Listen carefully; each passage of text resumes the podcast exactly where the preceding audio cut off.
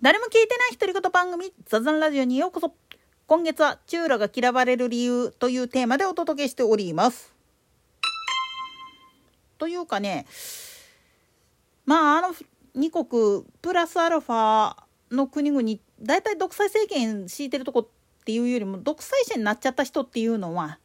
共通して変な自尊心である意味ポピュリズムに走ってる部分っつうのがすっごいあるんですよね。なんでやねん。もっと言ってしまったらポピュリズムにつく先こそがファシズムだっていうふうにオイラは考えるんですよ。みんなの声に応えてみんなに後押しされて俺はこの場にいるんだだからお前たちは俺に従えみたいな感じになってしまってる時点でもう考え方としては狂ってきてるわけなんですよね。誰もそんなこと期待しとらへんしもっと言ってしまったらポピュリズムに走るっていうことは何を意味するかっつったらその意見がもう矛盾してる状態にであることを冷静に見た上で判断しそれをたしなめないといけないその立場が本来の為政者のポジションなんですよ。まあ、キッシー批判で、っていうよりも、安倍側、安倍側の人らからすると、あれをなんとか潰さへんことには自分たちが浮かばれへんっていう感覚でいるもんだから、もうめちゃくちゃになるわけで、基本的なことを言っちゃうと、ポピュリズムに走るやつっていうのは、周りが見えないんですよね。なんでやねん。もっと言ってしまったら、大衆の声を聞くべきだって言っておきながら実は自分たちの声だけを聞いてほしいがために他の人を阻害してるっていうことに気づかないんですよね。まあツイッターとかの方でも何度か言ってると思うんだけど税金特に消費税は廃止すべきだとかって言って唱えてる人をよう見かけるけど悪いけど税金っていうのは何のために取るかっつったら全部インフラ整備および生活支援っていう部分を国あるいは自治体が他の人に代わって立て替えてやってるそれをやるための資金であってぶっちゃけそれをまあ言ってみれば貧乏人から取るんじゃねえとかって言ってるけど悪いけどそっからしか取れないんだわ。なんでやねん。もっと言ってしまうと貧乏人をなくそうと思うんであんならば金持ち潰すんじゃなくて貧乏人自身から巻き上げた金をもっぺんまあ言ってみれば市場の方に流していかなきゃいけないんですよね。巡り巡ってそのお金っていうのは自分の懐に入ってくるわけやねんから結局はプラスマイナスゼロだっていう考え方が染みついてないとダメなんです。実は共産主義を唱えてる人たち社会共産主義っていうものを実現させようと思ったらこの仕組みをきちっと説明した上で実行しないといけないんです。そのために税率を上げる代わりに例えば光熱費をタダにしますだとか公共交通機関をタダにしますあるいはまあ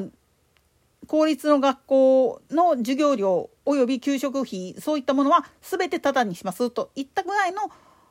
サービス公共サービスって呼ばれるものに対してちゃんとお金使ってますよっていうふうにしていかなきゃいけないんです。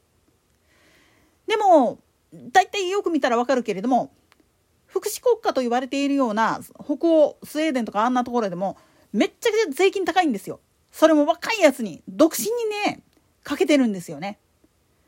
高齢者は高齢者でこんなことしたら今期が遅れるからっつってわしらから税金取ってええよって言うけれども若い世代がそれされ老人たちがそれされてしまうと自分たち高齢者になった時に支援受けられんくなるやんかっていうことですんごい反発食らってるんですよね。つまり社会主義を貫くんであるならばそれに似合うだけの社会的負担っていうのをどっかで強いらないといけないそれが徴兵制度であったりだとかあるいは二重課税とかっていうふうな形で直接税、まあ、いわゆる住民税とか収入に対する確定申告とかそういったもので取られてしまうもんはむちゃくちゃ重くってもそれのための見返りとして何があるかっていうことを見抜いた上で考えないといけないんですよね。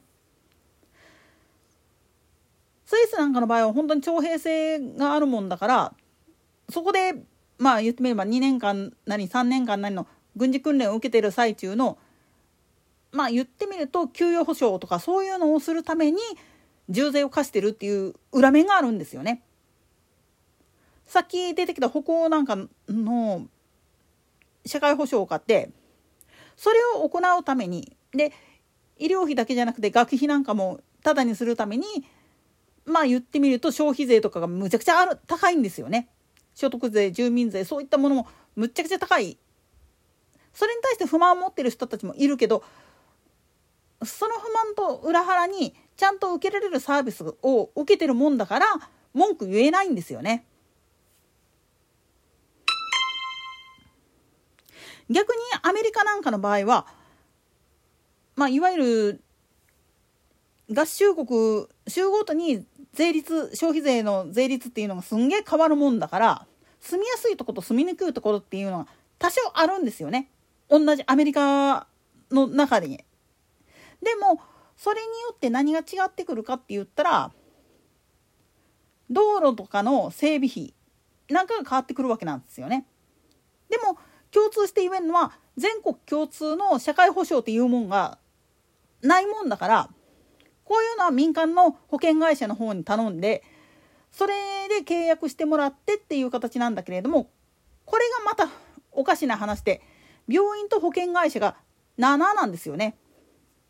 なんでやねんだから特定の病院に入らなかった場合はその保険使いませんなんていうのはザラだから2件3件入ってるのが普通なんです。